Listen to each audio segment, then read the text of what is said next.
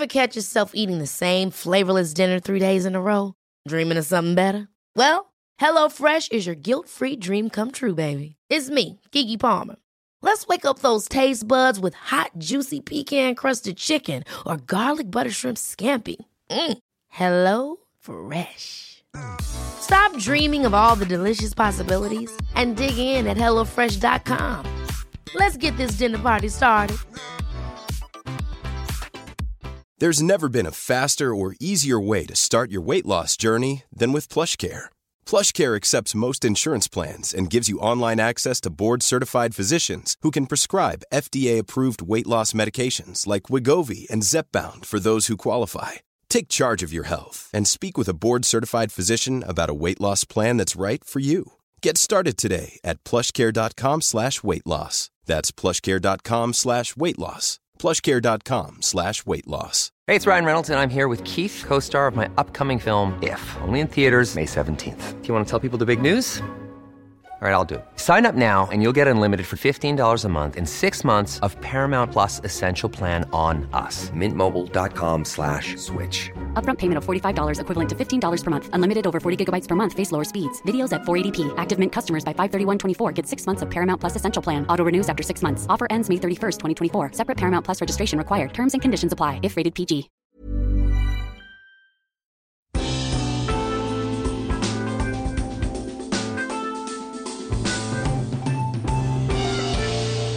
Hello and welcome to the Osher Günsberg podcast. I'm Osher Günsberg. Thank you so much for being here for episode 124 of this show with Simone Millicis. She is an author, a business coach, and a bunch of other things. She's written a book called Joy of Business. Access joyofbusiness.com is her website. More about her in a moment. This episode is brought to you in part by the very good people who have pledged a small amount every month at patreon.com/Osher, patreon.com/Osher. Now, I don't make this show for money at this point. I'm trying to. I promise you, I'm trying to. But it isn't free to make this show. It takes a lot of time to make, to organize, to research, to write, to record, to produce, to edit, to publish. Each episode takes me between 6 and 8 hours every week. And at the moment, I'm very grateful to be doing two separate jobs, which is nice because, as you know, in my industry and pretty much I'm sure in the time that you've heard this show, I go from being incredibly busy to unemployed. And so the unemployed times are coming. I know that. But right now I'm employed and I'm trying to stay as employed as I possibly can. The short version is that I'm running out of time to make this show and I do not want to stop making it. So I am asking good people like yourself to go to patreon.com/Osher. And if you can afford to pledge something, If you can't afford it, don't worry. This podcast is free and these episodes will always be free. If you choose to pledge, it's up to you how much. Rewards start for as little as $5. For as little as $5 a month, though, you get access to exclusive episodes, the first of which should be out right now. If you're listening to this show and you pledged on the Patreon, check your inbox for a link. I would have sent you a super secret link towards the first of the new episodes, exclusive episodes that only you can listen to, and it is a sequel with the one and only James Matheson, the mighty James Matheson. A lot of people asked me to do a second conversation with him. I'm looking forward to doing a whole bunch of sequels as a part of the exclusive episodes. Going to try and get them out at least once a month, try a little bit more than that, but at this point, 5 episodes a month. That's a place to go for regular and one exclusive. But what I'm saying is if you've pledged, please go and check your inbox because that episode is there. I'm really proud of it. I'm really grateful for it. And I was able to hire an audio producer with the money that you guys have pledged so far for this week, which is great. Because I've been able to afford someone to help me out this week, which is great. A bloke by the name of Andy Ma. Andy used to produce Take 40 Australia with me. And he's a wizard on Pro Tools, and I'm very, very grateful to have someone so experienced in radio, someone top shelf to be able to help me with this. Because that's what this new kind of digital broadcasting frontier is. It's not necessarily just people with a laptop and an iPhone headset mic. It's very, very serious radio professionals like Andy and a few other people that have produced the other shows I work on, for example, on Movember Radio, who are just absolute monsters in the traditional broadcast industry and have extraordinary skill sets. And they're worth money. So that's who you're paying for this week. So please, if you have pledged, enjoy that episode. I can't wait to hear what you think about it. Send Osher email at gmail.com. You can still pledge if you want. Go right ahead. If you pledge and it all goes ahead, you'll get a link that sends you the secret episode link. So that's there for you, which I'm stoked about. Hope you are well this week. I hope whatever you're doing is good. I got some great emails through the week. People reached out on Facebook and stuff like that too, which is really nice. It's always nice to hear from people. You can email me, send us your email at gmail.com. I'm on Snapchat a lot more at the moment than anything else, which is fun. I got back into training this week, which is very painful but good.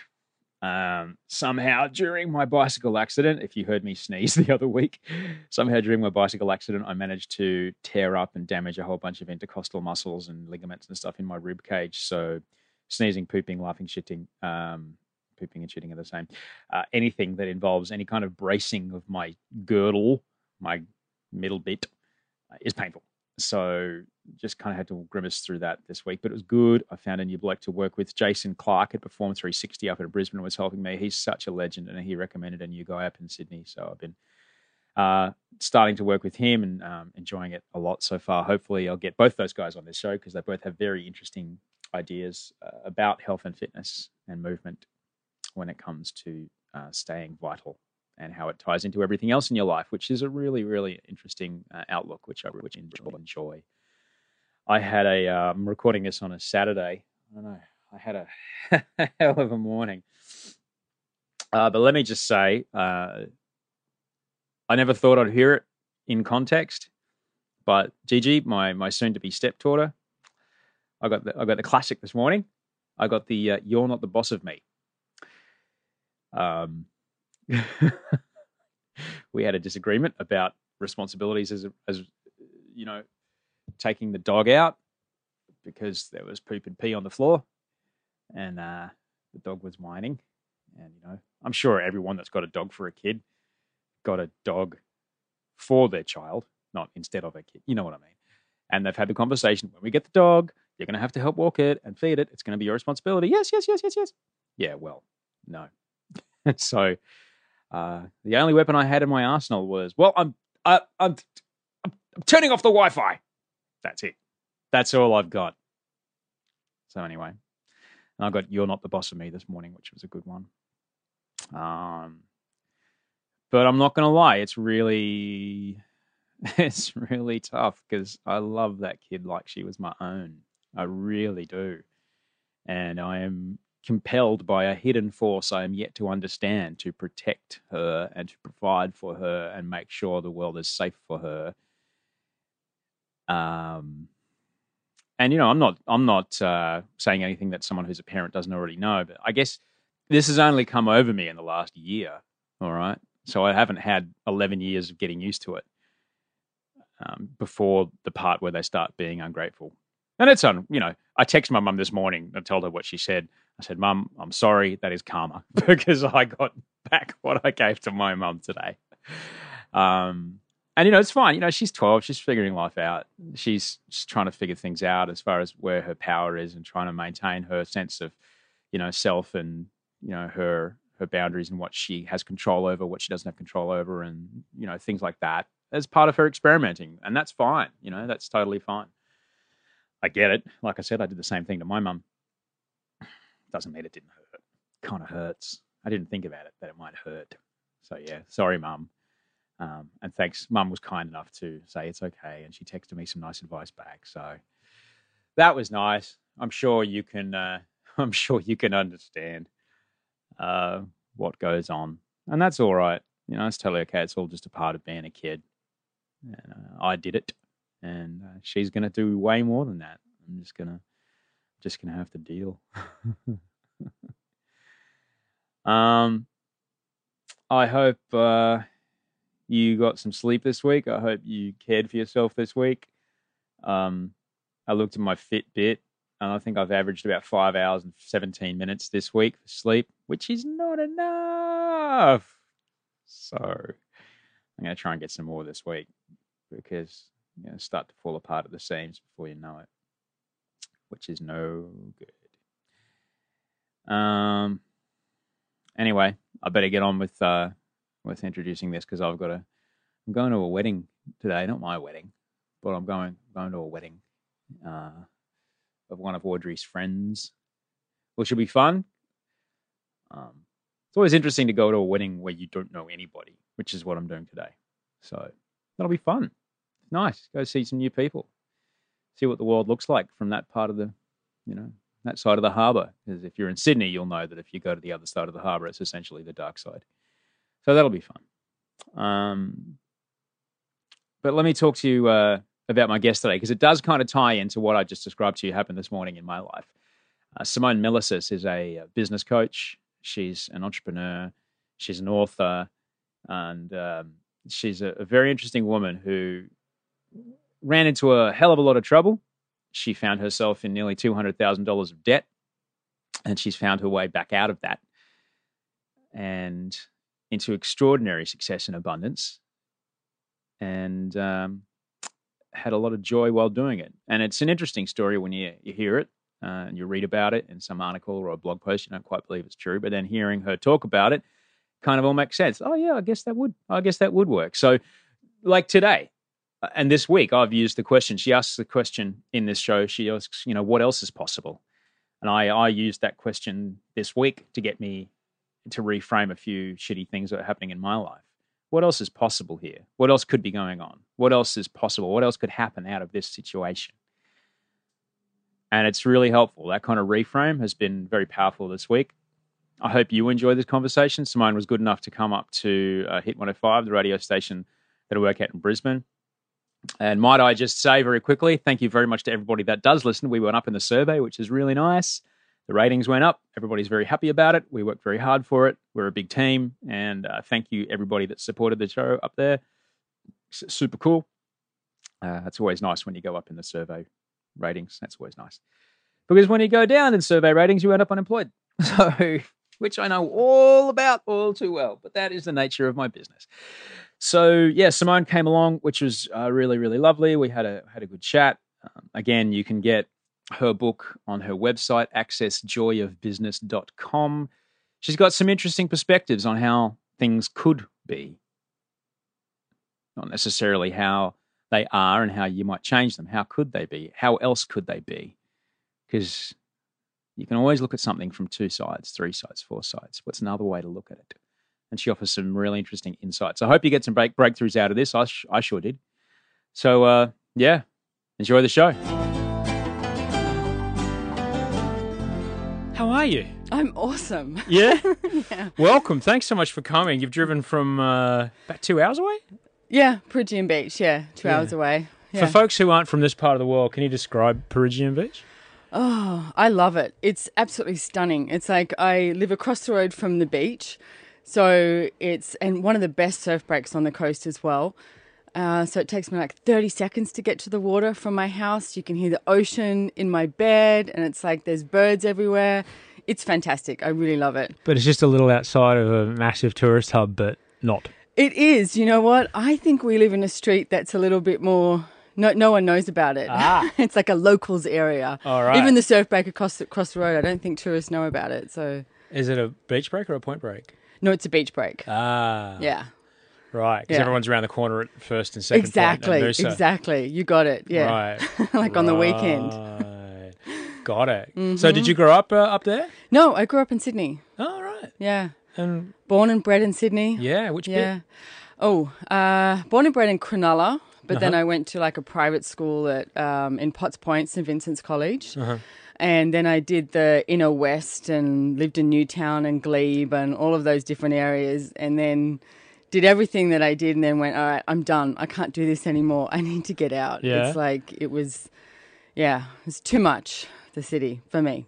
No, that's interesting. Interesting. I remember when we used to travel around the country when I worked for Channel V, which is a music television station. We'd go around the country. We'd go to regional areas. And some people would go to some towns, population 1,500.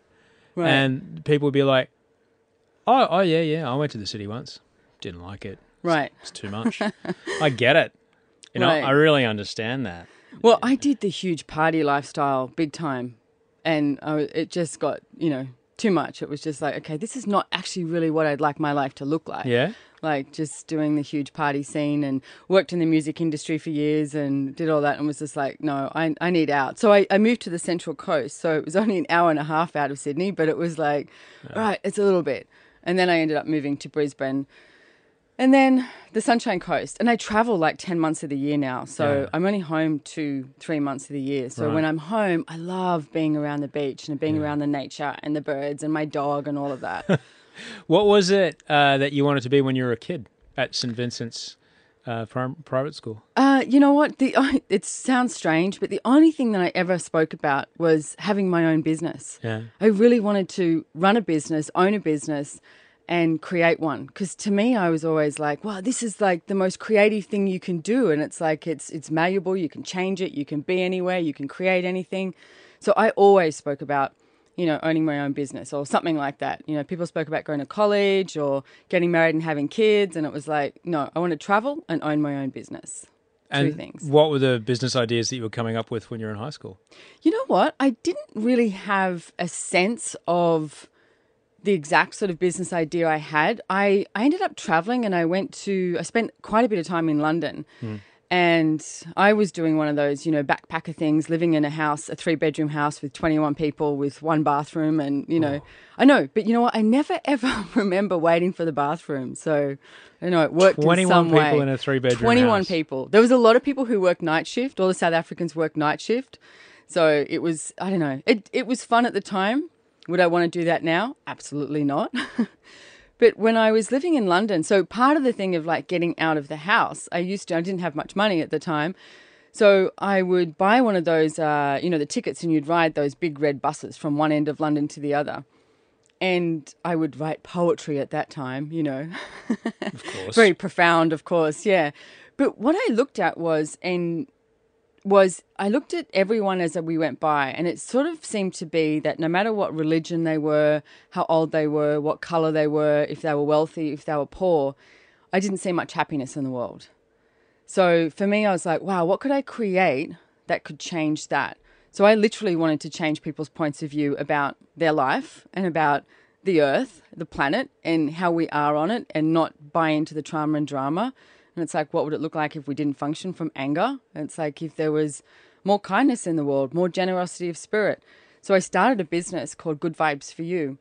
And we started with T-shirts and magnets and stickers, you know, things that I perceived if someone read it, maybe it might change their reality for even a second, you know, make them think about something different. Yeah. So I started with that and had that for quite a few years, and it was pretty successful. We even had bottled water, Good Vibes For You bottled water.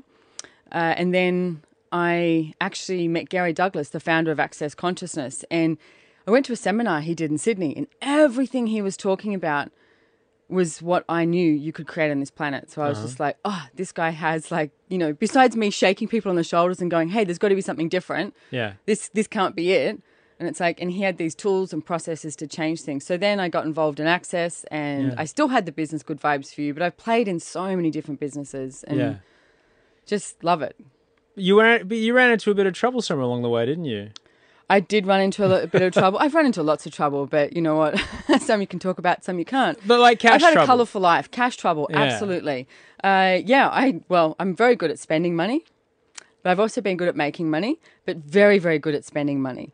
So at one stage I found I was being completely ignorant of my financial reality, and one day I sort of looked at it and went, you know what, Simone, no one else is going to change this. So you have to be willing to change it. You have to, you know, look at this. So, because I would be like, you know, you want to go to Melbourne for the weekend? Sure, let's go, you know. And I wouldn't be like, oh, let's not eat at that fine dining restaurant. Let's go for it. Let's have fun. And that's what, so just backtrack. You've said something very profound, completely ignorant of your financial reality. Now what, you just mentioned some symptoms, but what drives that? What drives being ignorant of your financial reality? Just wanting to ignore that I can't afford such a thing, or? Yeah, I think, I think there's a few things. And I think one of them is denying your value, because I think most people don't see the value of what they are and what they can be. So therefore they may not perceive that they can create as much as they could. I mean, if you notice most of the people around in life, they're not sort of going, I mean, next time you go to a dinner party or something, everyone's usually complaining about how much they've got to pay on their credit card or their money problems. There's no one that goes, you know what, I'm doing great. I've earned heaps of money this month. It's like credit cards are paid off. It's like, woohoo, having fun with money. It's one of those things that people have as a commonality of purpose to complain about. Mm. So, and I think you tend to create, I mean, most people feel more comfortable in debt than not in debt.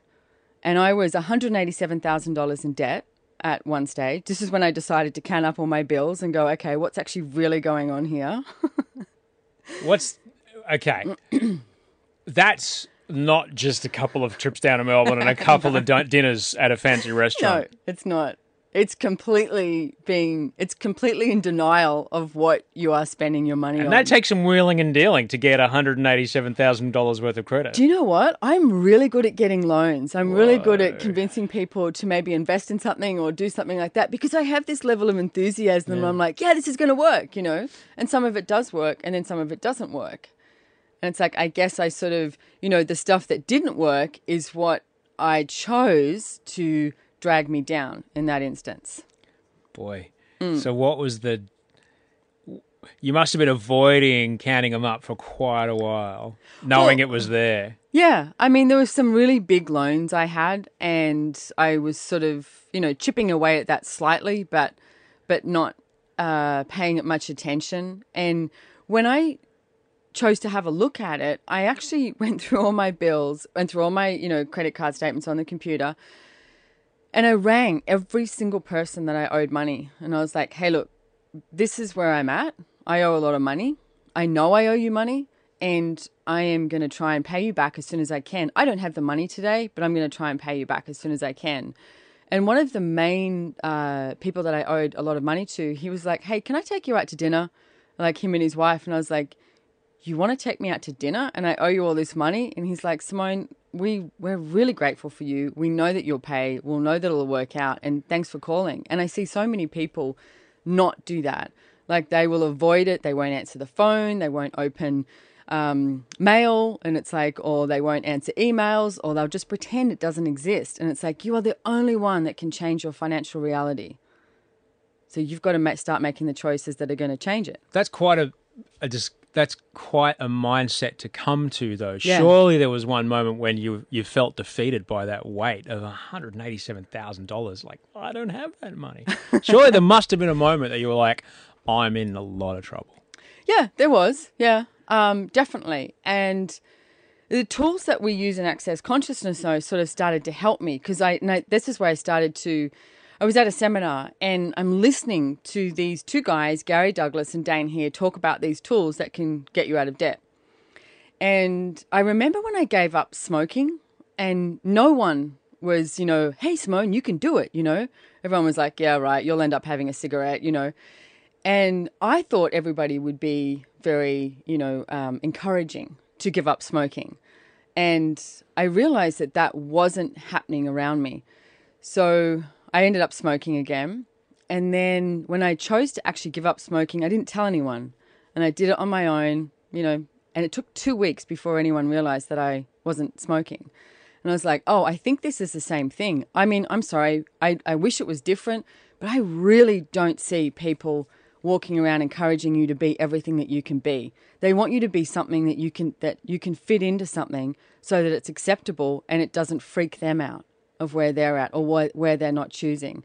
So I sat there listening to these tools and I was like, okay, I am going to choose to do this and I'm not going to tell anyone. What's the worst thing that can happen?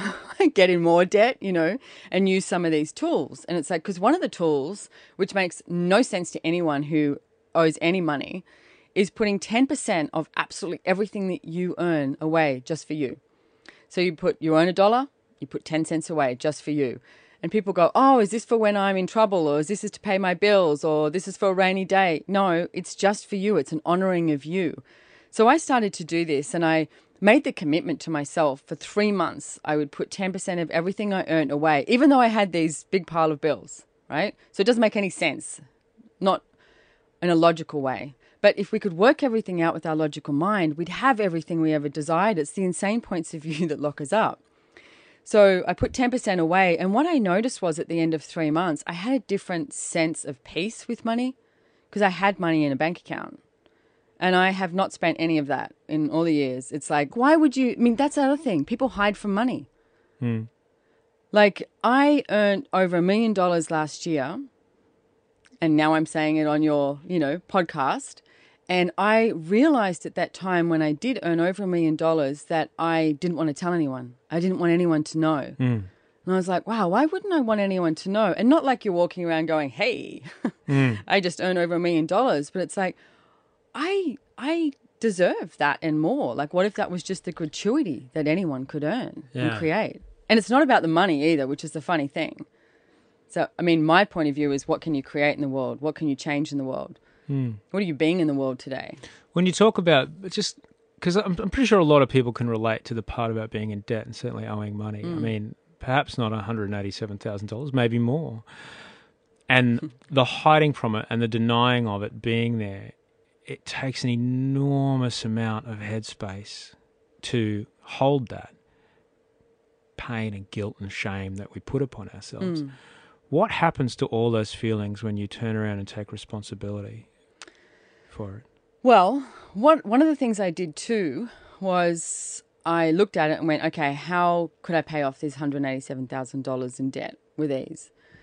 And instead of going, because it's very, if you go, oh, in the next 6 months I've got to do that, that's a lot of money to pay off in 6 months. So I worked out over 3 years how much would I have, more would I have to earn a month to pay this off. So I started to sort of break it down a little bit.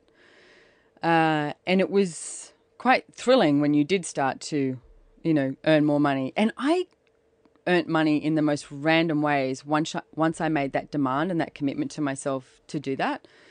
And one of the things that I noticed too, when I was on my computer and I'm looking at everything, when I had got out of debt, and I looked at my accounts and I looked at everything and I was sitting in my office alone and was like, oh, I have money and I wasn't in debt anymore. And I was literally like, oh, this is it? Yeah.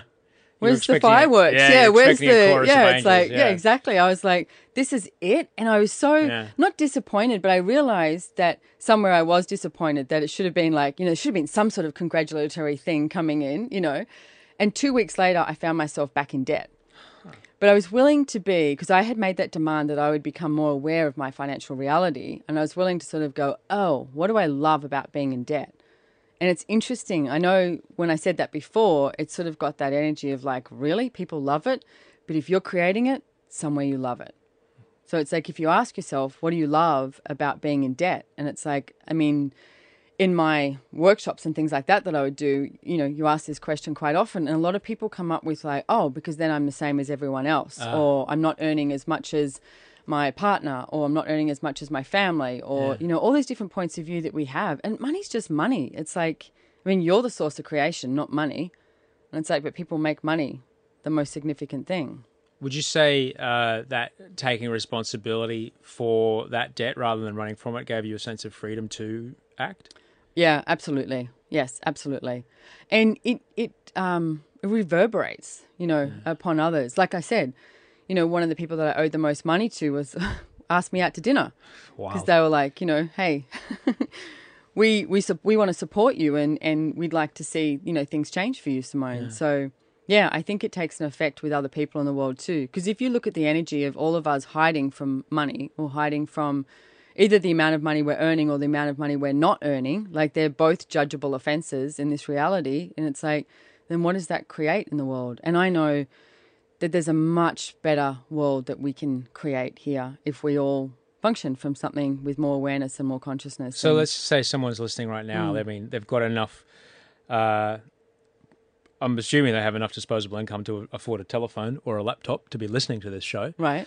But they just resonated right with what you just said. They're like, oh, yeah, I owe too much or I don't earn enough. And there's a judgment about that.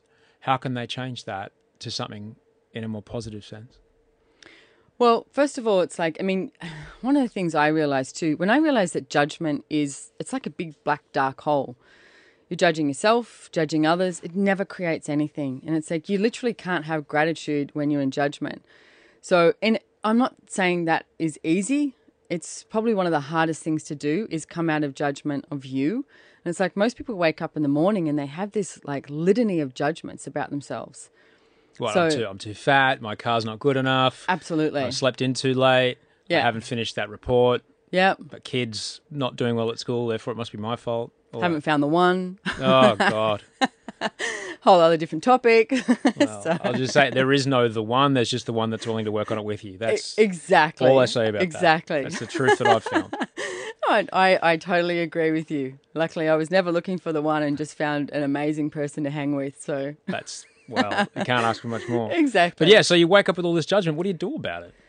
So, okay. So one of the first things you do is it's like ask, okay, so what's the value of judging me? And it's like, what's the value of judging this? And it's like, because you know when I said before, it's like if you could work everything out with your logical mind, it's like you'd have everything you ever desired, but it's the insane points of view that lock you up. So if you looking at it saying, okay, so what's the value of judging, you know, my money situation?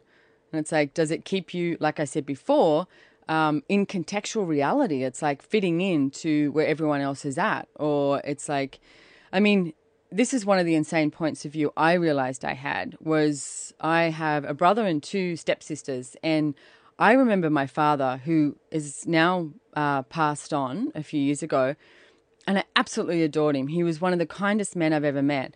And I remember he said to me that he would never leave us. He would never, you know, die, leave the planet, unless he knew all of his kids were financially stable. Because for him, you know, he escaped during World War II, whole story. And it's like that was very important to him, education and financial stability.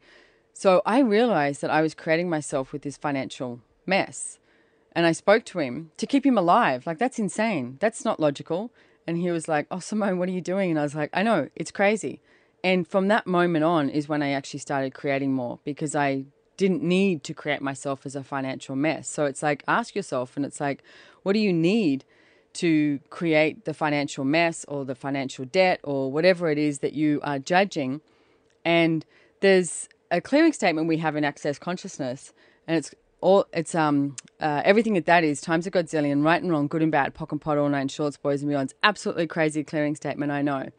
But what it is it's like, because everything is energy, right? I mean, even the walls here, the molecules here, it's all energy. And it's like the only thing that why we can't put our hand through that wall is because those molecules, we've decided those molecules are so, you know, tight together that they've become solid. But in truth, we should be able to. There's space between them. Yeah, exactly. There's space between the molecules. Mm-hmm. So it's like everything. So this clearing statement is about the point of creation and the point of destruction of where you create that limitation, that thought, that feeling, that emotion, or whatever that is. Like, for example, me deciding, I mean, hearing when I'm like 15 years old that my dad says he's never going to die unless we're all financially stable. And, you know, 10, 15 years later, I'm creating myself as a financial mess in order to keep him alive. Okay, that's the moment that you decide something. Or you might decide you're a kid and you see your auntie, you know, with $100 note, and you think, wow, that's a lot of money. So then your whole life you're wondering why you only ever have a $100 note in your wallet, because you've decided at that moment that $100 is a lot of money.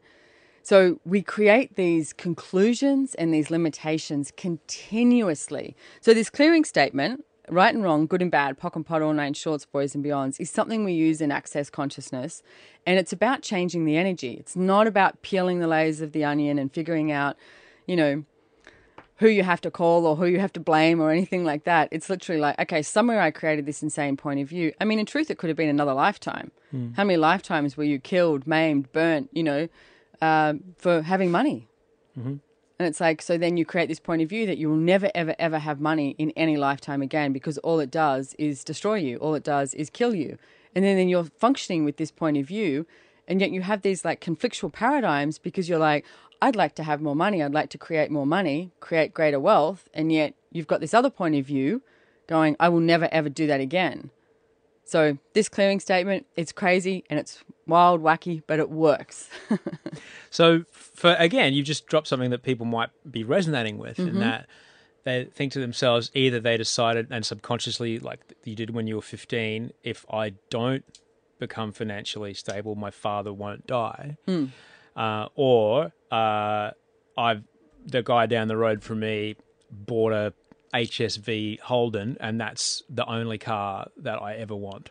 And that's the best car that can possibly be. Yeah. And then you're driving around in a 1996 HSV Holden thinking, well, why can't I ever get a better car or put myself in a better position? So I just want to clarify that what you're saying is that we might not realise the boundaries that we're putting upon ourselves. Yeah. So if people are just sitting here listening is going, oh, hang on a second, and their minds are getting blown right now, what's the most accessible way to just kind of approach how to change those boundaries for people? Well, one of the things I would say is you have to be willing to be aware of it, because if you're aware of anything, you can change it. Mm-hmm. And if you look at your life, the way you've, led your life, and it's like my financial reality, when I wasn't willing to be aware of it, I couldn't change it. But when I was willing to actually look at it and go, okay, what if I was willing to be brutally honest with myself here and look at the situation I've created, not judge it, really important. Like, please don't judge yourself. There's nothing you gain from judging yourself. And it's like, have a look at it, get it out, whatever you have to do, an Excel spreadsheet, it's like write it all down or whatever that is, and ask yourself, okay, what would it take for me to be totally aware of everything that I've created here financially? And then... Cool fact, a crocodile can't stick out its tongue. Also, you can get health insurance for a month or just under a year in some states. United Healthcare short-term insurance plans, underwritten by Golden Rule Insurance Company, offer flexible, budget-friendly coverage for you. Learn more at uh1.com. There's never been a faster or easier way to start your weight loss journey than with PlushCare. PlushCare accepts most insurance plans and gives you online access to board-certified physicians who can prescribe FDA-approved weight loss medications like Wegovy and Zepbound for those who qualify. Take charge of your health and speak with a board-certified physician about a weight loss plan that's right for you. Get started today at plushcare.com/weight loss. That's plushcare.com/weight loss. Plushcare.com/weight loss. And ask a question. Okay, then now what would it take for me to change that? Like, questions are imperative, because every time we go to an answer or we go to a conclusion, we can't change anything. But if we ask a question, we can change something. The universe is this abundant place. I mean, there's this really old movie called Auntie Mame, and it's fantastic. She's this extravagant auntie. How's it spelled? M-A? M-A-M-E. Okay. Auntie Mame. It's a great old movie. And there's this line in it where she says, the universe is a banquet and people are starving. And it's like, the universe is like going, hey, what would you like? And it would really like to work with you. And then you go, oh, no, I can't afford that. Or I can't do that, or I could never get that, or I could never get a car greater than a Holden, or I couldn't travel overseas, or I couldn't. And you have all these places where you function from couldn't rather than what would it take? What would it take for me to be able to travel all over the world? What would it take for me to earn over $1 million? What would it take for all of this to occur? And it's like, you have to ask the questions. And when you ask the questions, then something else can show up. It's like, I have a story of a friend of mine who went to Paris. And she went there to do some business. She's from the US. And she went to do some business. And in her head, she was thinking, oh, I'd like to go stay at this 5-star hotel when I'm done. But she didn't make a booking. She walks into the foyer of the hotel. And the guy's like, well, can I help you? And she said, well, I'd love to get a room for tonight. And he said, I'm sorry, ma'am, we're full. And she stood there because she really didn't have a plan B. And she was like, oh, how does it get any better than this? Like, what else is possible? And the guy was like, I'm sorry, ma'am. And she said, well, what else is possible? Two questions. How does it get any better than this? And what else is possible? And he said, I'm sorry, ma'am, we're full. And she was like, sort of stood there nodding her head going, yeah, what else is possible? And he said, just excuse me for a moment, and went and got the manager. And the manager came out and said, what would you like? And she said, well, I was just after a room for the night. And he said, I'm sorry, we're full. And she was like, oh, what else is possible? And he looks at his computer. And he said, we have one room available tonight. We have the penthouse suite. We can give it to you for one night only at the standard room rate. And she was like, okay, great. What else is possible? They ended up sending up a bottle of champagne to her as well. Now, if she had gone, oh, I didn't get the room and walked away, nothing else would have happened.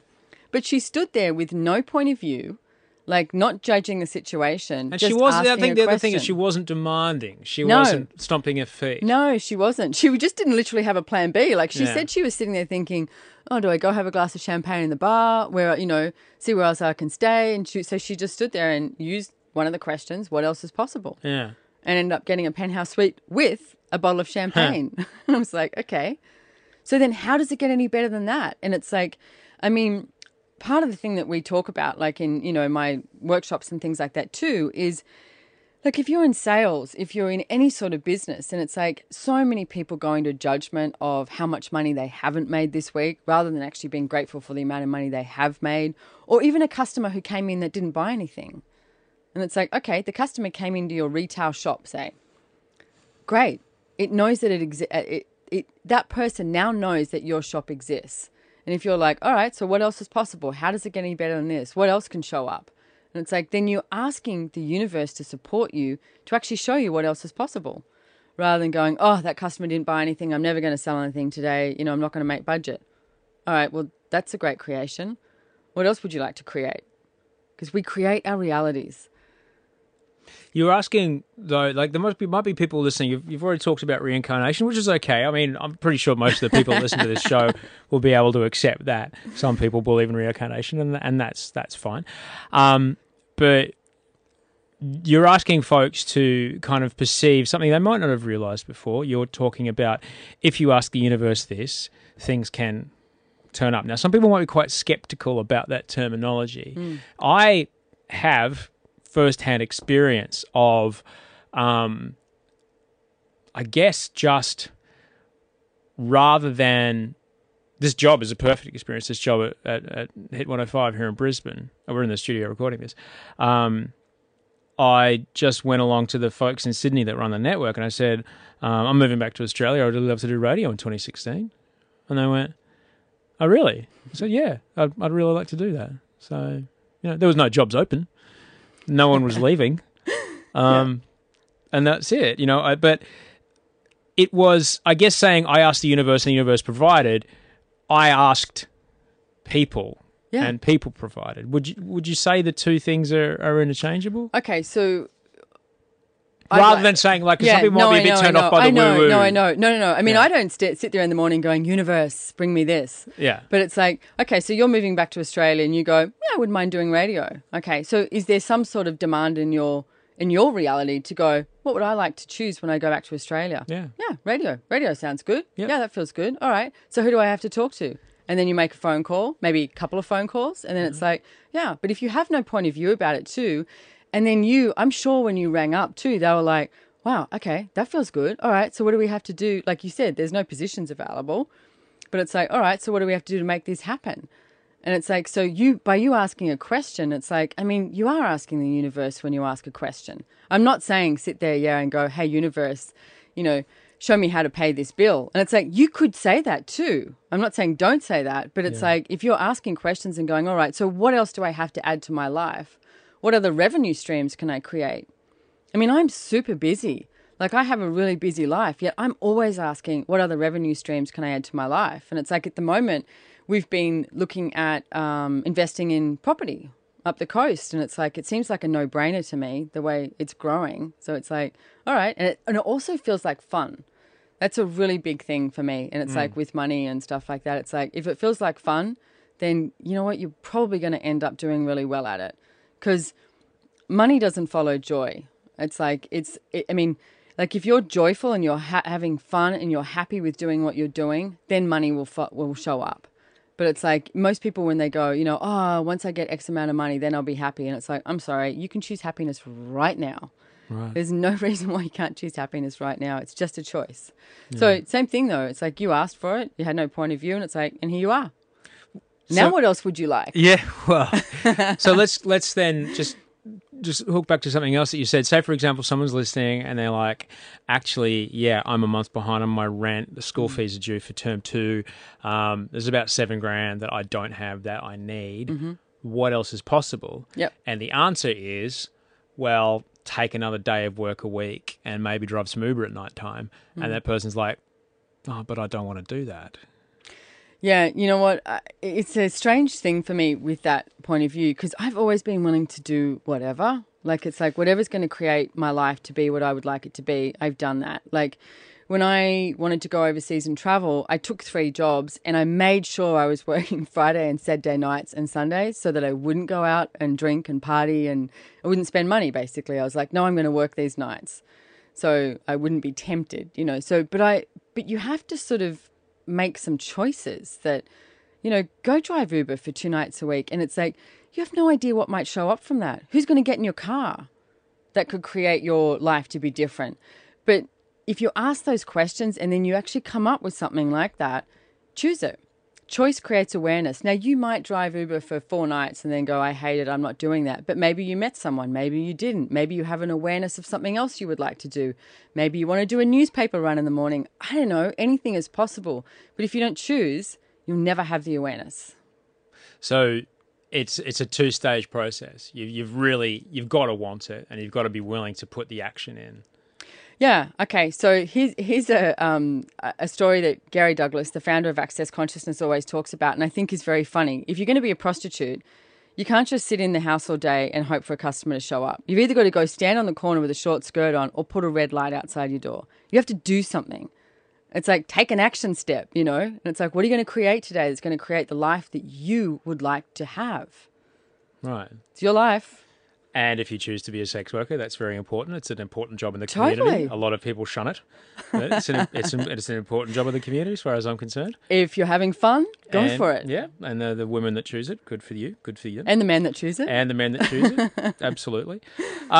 So when it comes to, you mentioned this a few times, Access Consciousness, it seems to be very much a movement that's based in shifting your perception of what already is. Would you say that?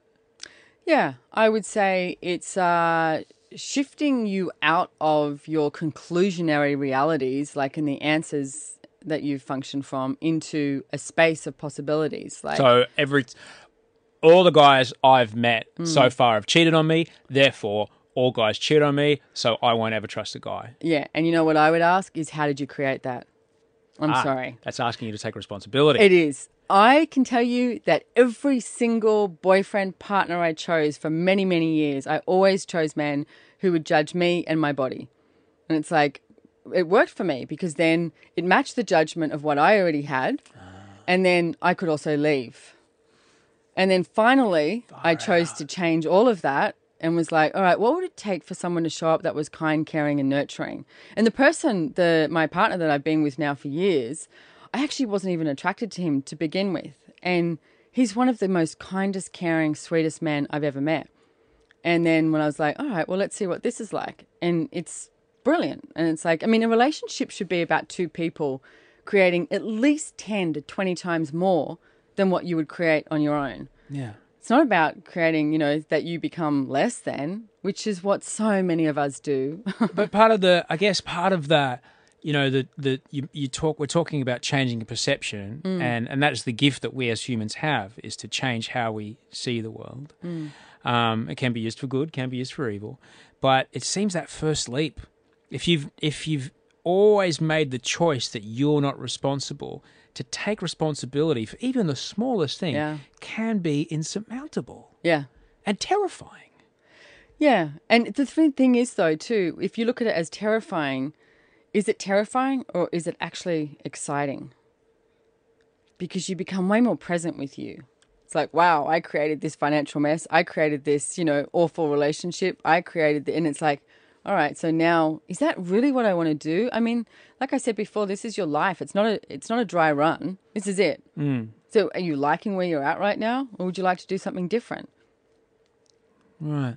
So being able to shift your perception of things is what the Access Consciousness thing is about, and it comes from a place of trying to put more happiness in the world, what you originally tried to do in London. Yeah, totally. Coming out of judgment. I mean, the first Access class I ever went to, the founder, for 2 days, it was called Out of the Box, and he spoke about not being in judgment. And I remember sitting there thinking, wow, a world with no judgment. What would that be like? And it's like, because, I mean, you look at nature. I mean, I have so many birds outside my, you know, bedroom every morning, 4:30 a.m. I'm like, come on, guys, can't it be 5:30? Like, I'm up for 45 minutes by then. Don't you worry. So, but you listen to the birds and look at the trees. They're not going, you know, oh, my chirp is not that great this morning. You know, this bird sounds better than me. Or the trees aren't going, oh, my branch is not growing the same way it should, or my leaves aren't the same color. They don't judge themselves. They just be. And it's like, and we walk around in constant state of judgment. It's like, I mean, and what I would ask too is how many of the judgments are yours, or how many people do you pick up on their thoughts, feelings, and emotions and then start to buy them as yours? I mean, have a look at when you are out, you know, hiking or in the ocean or somewhere in nature, and it's like your world becomes quiet. And it's like, and then when you go, like, I mean, I'm just driving into the city today. I was like, wow, this is, you forget, you know. I mean, I usually jump on a plane and then I end up somewhere overseas anyway, and I'm used to that. But in Australia, I'm so used to being on the beach, on the coast, and having this huge sense of space and not hearing like all the voices is pretty much what it is. It's like, so one of the tools too is like how many of the thoughts, feelings, and emotions are not yours that you pick up on? 99% of them aren't yours. If you look at, if you're angry and you're just like, what am I angry about? And it's like, oh, it's not even mine. I'm angry because Current Affair told me to be angry. Yeah, exactly. Yeah. I don't know what else to feel, but Tracy Grimshaw says, be afraid. So I'm afraid. I'm afraid Donald Trump's getting in to be. That's the scary shit right there. I am afraid. No. Well, it'll be an interesting 9 months before it all ends. It will be an interesting 9 months, yeah. Yeah, before Putin and China and him just, anyway. Right. Let's not go there. That's a whole subject. So...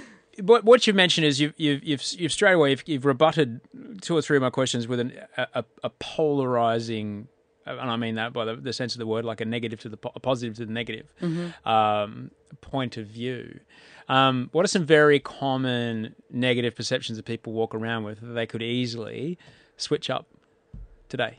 Well, one of the things you mentioned before is about people's bodies. When you were like, I'm fat, I'm too thin, I'm too tall, I'm too skinny, I'm too old, I'm too young. And it's like all of that. And it's like, what if you were none of those?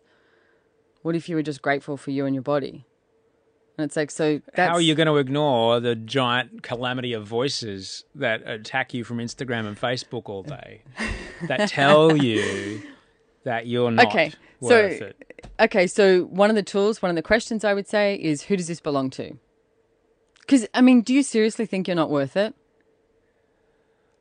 I've done a lot of work since I was 19 on this. Okay, and so... you and everyone listening. And it's like, do you seriously think you're not worth it? And it's like, I mean, that's a really harsh judgment of yourself. So ask, who does it belong to? And when you ask who does it belong to, if it lightens up, it's not yours.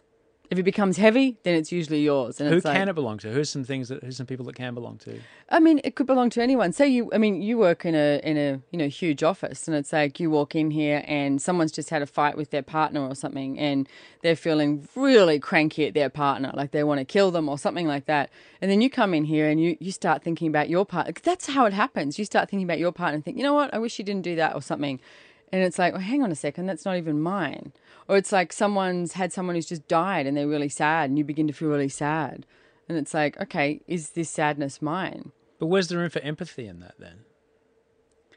But why are you not being, you can be empathetic with somebody, but you not have to buy it as yours. I mean, do you really want to walk around buying into everybody else's sadness and anger and crank and trauma and drama? Crank. No. But I get what you're saying. I get what you're saying. There's feeling empathy, and then there's feeling unreasonably sad, as in personalizing their grief as if it were your own. So could you be more available for someone, a workmate, a friend, if you weren't buying into their trauma and drama? Yeah. And ask them a question, be like, hey, what's really going on here? I mean, even if you ask yourself that question, what's really going on here? Yeah. What am I really creating with this? So, for example, to talk about the body image thing again, before you made this... a wonderful discovery of this human being you share your life with now, would I be right in saying that your body image, the feeling that you had, belonged to the other guy? No, I would say, because you usually what you do is if you have a judgment, you'll choose anything that matches that judgment because it feels the same. It's got the same sort of vibration to it. Yeah. So and my body has been the one thing throughout my whole entire life that I've, quote unquote, struggled with. Like that's the place I've always been in judgment. And it's changed a lot. And it's like, so, but if I have a judgment of my body, right? And then someone comes along and has a judgment of my body, oh, bam, it matches the energy. So you choose that. I'm not saying it's smart. Sometimes it's like, it's a good thing we're cute because we're not very smart, but it matches the energy of it. Where if I have someone who comes along and looks at me and adores me and is kind and caring and nurturing, I can't even see it. Because it doesn't match the judgment of where I'm functioning from. So, I mean, that's the first thing. It's like, what if you came out of judgment? Your life would look completely different. I think about this because that's what, you know, a lot of people do all day, is they just sit there on Facebook judging things. Yeah, I know. I'm not good enough as that person. That person's having a much better time than me. Oh, I like that. Oh, I hate that. Oh, how dare they write that? Comment, comment, comment. So they spend all day in judgment. Okay, so my main job is the Worldwide Coordinator of Access Consciousness. We're in 173 countries. There is thousands and thousands of people I meet each year. Twice in the last 15 years, I quit because I was like, I can't do this anymore. And the founder was like, why? What's going on? And I was like, I can't handle the judgments. And it's like the amount of judgment that I receive is massive. I mean, you've been in the limelight, and it's like you are in the limelight. And it's like, so the amount of judgment, good and bad, you receive, and it's like, what do you do with it? So I quit twice.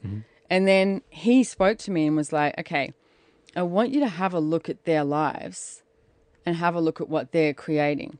And I started to have a look at it because there was a certain few people that I was like, wow, I'd go and have a glass of wine with them. I considered them great friends. And then I hear all this stuff that they're saying, and it didn't make sense to me. And then I started to look at what I had created with my life and what they hadn't created. And not as a judgment, but I realized that what they were doing was not judging me. It's like judging what they hadn't done. I mean, tall poppy syndrome in Australia is, you know, pretty rife and horrific. And it's like, what? Because someone, you know, I don't know, is rich and famous or did it quickly, they didn't put the struggle in, and then they become this judgeable offense. And it's like, are people really judging them, or are they judging what they haven't created? Why don't they have that? So what if you just like, it's like a rock on the stream, you know? And it's like all this judgment comes to you, and it's like, it's just, you let it go by. And I'm not saying it's easy because like I said, I quit twice and then was like, you know what? I'm not doing this anymore. And it's like, okay, people want to judge me. They can judge me. I'm still creating what I want to create. What if you find yourself being one of the judgy people? Like I said before, when I realized that judgment from this first class I went to, when I realized that judgment was like this big black dark hole and never got you anywhere. Like I remember being at high school and, you know, hanging with the, I don't know, there was like, you know, 10, 15 of us, and we were like the tough popular kids, and, you know, and it's like we were absolute cows to some people. And it's like, but if I look at that, none of that was fun. It was because everyone else was doing it and I didn't want to get left out. And it's like, but that's, and I remember one year I went, you know what, I'm not doing this. And I chose not to hang out with anyone. I think it was in year 11, and I had one friend and I only hung out with that person, and they kept going, you know, why aren't you sitting over here or doing that? And I was like, I didn't cognitively know why, but I knew I couldn't do that anymore. But then year 12, I just went back into it. I mean, how many times do we try and fit in? And it's like, and the fitting in doesn't work. So it's like, do you truly judge, or do you spend most of the time judging you? I mean, how many people have you judged today, or do you usually judge yourself? Like that's what usually happens. I spend a lot of time judging myself. Yeah. And it's like, and then you get concerned about other people judging you. And it's like, they're so busy judging themselves that they don't have time to judge you. So the quickest path out of judgment, what would you say it is? Oh, stop. Yeah. Like literally stop. Recognize it. Yeah, recognize it and stop. And it's like, okay. And I mean, practice. Okay, 1 hour a day. Set your alarm. I mean, I set alarms on my phones to remind me about things nowadays too. And it's like, you know, set an alarm. Okay, this hour, I'm not going to judge me for anything. And then you will. And then but more you become aware of it, and it's like, okay, so what if I was grateful for this instead of judging it? And whether it's your body, your relationship, your money flows, or whatever it is, and it's like, okay, so what if I was grateful for the money flows, like the $10 I made this week? I'm grateful for it, not going, oh, God, I only made $10, you know? It's like, turn it into gratitude. So asking the question. Yeah, asking a question. And it's like, because you, like I said before, you cannot have judgment and gratitude in the same place. Yeah, you're right. You work as a business coach too, don't you? I do, yeah. I wrote a book called Joy of Business because I love business, like I said. It's like, but when I met Gary Douglas, you know, he had all these tools, and it matched the energy of, I was smart enough then to see that matched the energy of what I'd like to create in the world. Yeah. Even though I mean, one of the things, the first thing I remember, I went to this 4-day class, and the only thing I remember him saying, I don't think you're allowed to swear on this, eh? When he said, you are not as effed up as you think you are. And I wrote that down on a piece of paper and walked out after 4 days, and I read it and I was like, okay, cool. I can start with that. Yeah, it's a good place. Yeah. I think generally, generally, nobody really is as fucked up as they think they are. No. They think they really are. Yeah. But they're not. Yeah. No, they're not. Really not. But it's in, like, in many places, that's actually our ego coming in to say, you know, it's way worse than it is. Yeah. But sometimes it is. Yeah. I'm not going to lie. Yeah. Sometimes it is. So when you work as a business coach, are you like the triage? Do people call you and go, help? Yeah, people generally want you to solve everything for them in a nanosecond. Yeah. And it's like, well, actually, I'm not going to solve anything for you. I'm going to ask you questions and see if I can get you to look from a different point of view mm-hmm. of how you'd like to create your business. And even if you want to be in it. I mean, yesterday I was doing a session with someone and she was a beautician and she was complaining about all this stuff. And I was like, so Truth, do you actually want to be a beautician? And she sat there and looked at me and went, oh, no. Huh. I'm like, okay, cool. So then from there, we can start to look at what can change. Like, she owns the business. How exciting. So it's like, okay, cool. So let's look at what that is. And then I asked her, so what does being a beautician mean to you? And because you have all these definitions of things that you, like I said earlier, you don't even realize. And all these different insane definitions she had of being a beautician came up. And then when it was like, okay, so what is it for you though? Like, what do you see? And she's like, oh, well, I like taking care of people. I like doing all this. And it's like, okay, so it's a different energy. It's a different way you can be in business. So, yeah. So I guess once you've realized, just to use that person as an example, once you've realized where you don't want to be, even if it is, it must have been quite traumatic for her to realize, oh, all this stuff I'm working on isn't actually what I want to do. To flip that around is like, oh, now I can do anything. Yeah, totally. Yeah. She could still own the business. She could employ somebody else. She could look at what parts that she did like. And it's like, I mean, one of the things, you know, we always talk about is there's three different energies that you require in a business. And it's connector, creator, and mover. And it's like, you know, a connector, someone who's going to talk to anyone at any time, you know, and talk about the business and tell everyone about it. Every business needs that, needs a connection, you know, that connector. And then the creator is the person who sort of, you know, comes up with a lot of the ideas and starts to actually create what the business looks like. And a mover is someone who's willing to see the future, someone who's willing to know what's required to be put into place today to create that future. And you've got to be willing to have the awareness of the future as well. So, and you may be like a connector creator. So then, okay, I need a mover. Or you may be a mover creator and you need a connector. And I see people come up with these brilliant ideas for business all the time. And it's wonderful. They've got the website, they've got everything up and it's all functioning, it's working, but nobody knows about it. Okay, you need a good connector. So it's like, and it's not about judging you again. It's about looking at the energy and going, all right, what does this business require to actually, you know, come into physical actualization? And how hard is it for people to, you know, action that stuff? I would say it's relatively easy once people are willing to stop judging themselves. Yeah. Honestly, judgment is like the biggest killer I see because they'll judge that they're not a connector. And it's like, no, this is not about judging you're not a connector. It's about acknowledging that you're not and then ask for one to show up, whether it's in social media, whether it's like someone knocking on doors or whatever it is. And it's like, but you've got to be willing to ask for that to show up. But if you're judging what you're not, I mean, most people who have these great capacities, something that you are fabulous at, you usually think has no value because you think, oh, everyone can do that. And it's like, no, they can't. Not everyone can do it. And it's like, you're fabulous at it. So claim, own, acknowledge it, and then find somebody else for something else. I mean, my partner is an awesome cook and I'm not. And it's like, but I'm not going to, you know, he makes these sauces for hours on end and they're amazing. And it's like, but he thinks that anyone can do it. And it's like, no, they can't. And it's like, but it's like, so he finds it more like of not of value rather than actually looking at the value of what you're great at.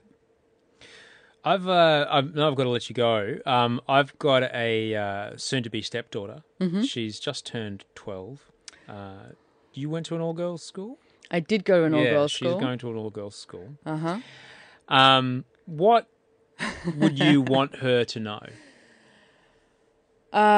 Okay, so I would say, okay, I did a class many, many years ago and I had a young girl in there and she said to me, do you mean when I ask who does this belong to, that all of that stuff that is going on for all the girls I go to school with is not mine? And I went, yeah. And she goes, you know what, you're not talking about anything that I don't already know, but nobody talks about this stuff.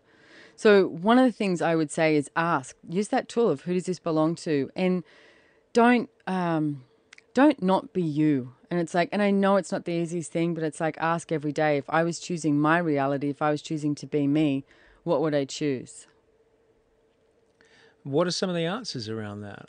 Well, what if there wasn't an answer? What if it was like, I mean, how many times say, I mean, I've got a niece that's just gone to a girls' boarding school as well. And she's very funny. But it's okay, so it's not, maybe not be about the answers. It's like, okay, so every kid is going to do a certain thing, or every kid is ridiculing another kid. And it's like, okay, so is that actually fun for me? Is it joyful for me to do that? And you might have the awareness that it's like, no, it's not actually.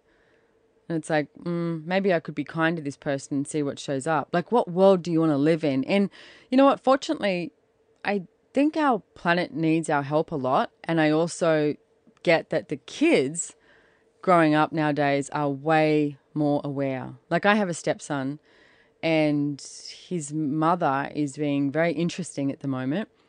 And last night we were chatting to him and we were saying, you know, what we could do, like if he could call on that. And he said, but is that actually going to change anything?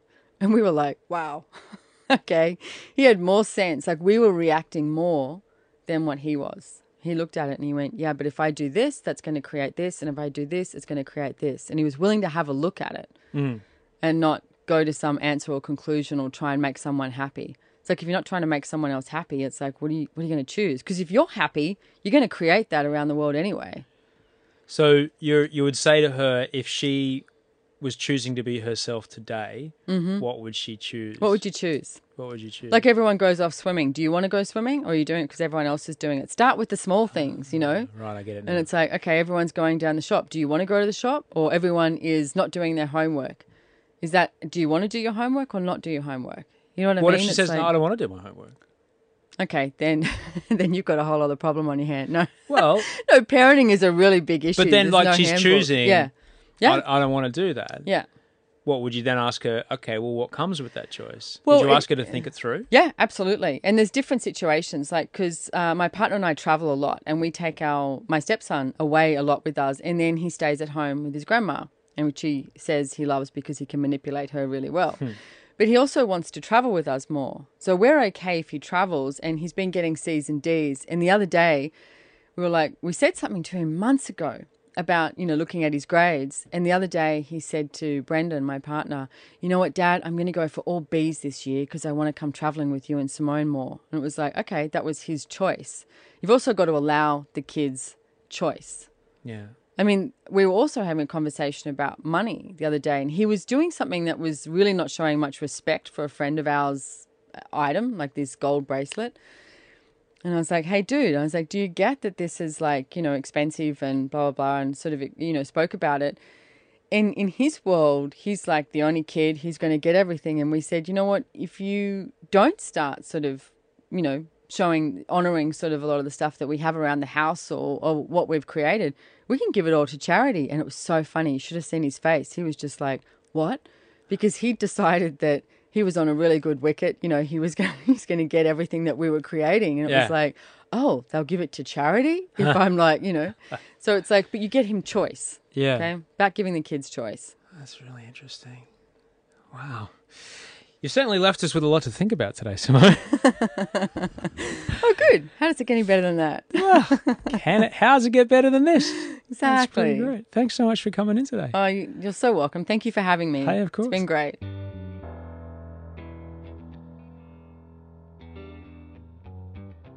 And that was Simone Millicis. You can find her book and everything else that she does, access joyofbusiness.com. That's where you can find her. Lovely lady.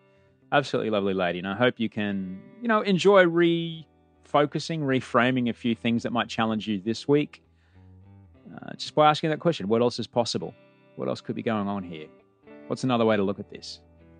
Try and pull yourself out. Well, that's what I've been trying to do. I've been trying to pull myself out of my habitual response, which might be defense or aggression, not like anger, fight, violence, aggression, but aggression as in defense, aggression as a form of defense, if you know what I mean. What else could be happening? Is that person afraid? Is that person worried? Is that person scared? Is that person, do they need love? Do they need support?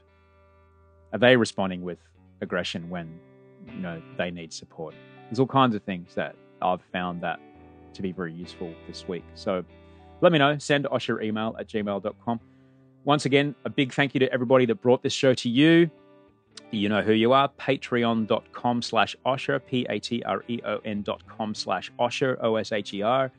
You have helped me afford the wonderful work of Andy Ma this week, who's produced this show, and the exclusive episode that is available as well to all the Patreon supporters who've donated, or pledged, I should say, at least $5 a month.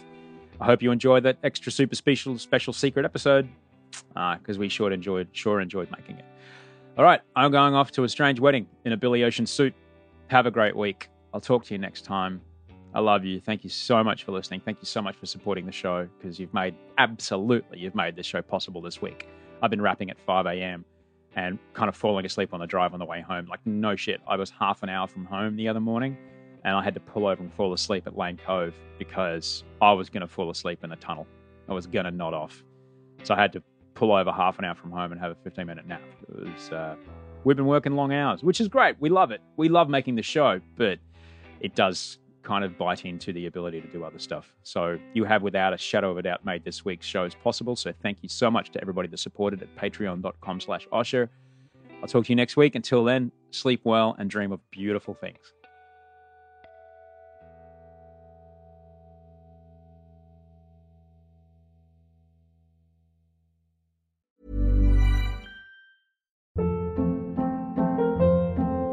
Hold up. What was that? Boring. No flavor. That was as bad as those leftovers you ate all week. Keke Palmer here. And it's time to say hello to something fresh and guilt-free. HelloFresh. Jazz up dinner with pecan-crusted chicken or garlic butter shrimp scampi. Now that's music to my mouth. HelloFresh. Let's get this dinner party started. Discover all the delicious possibilities at HelloFresh.com.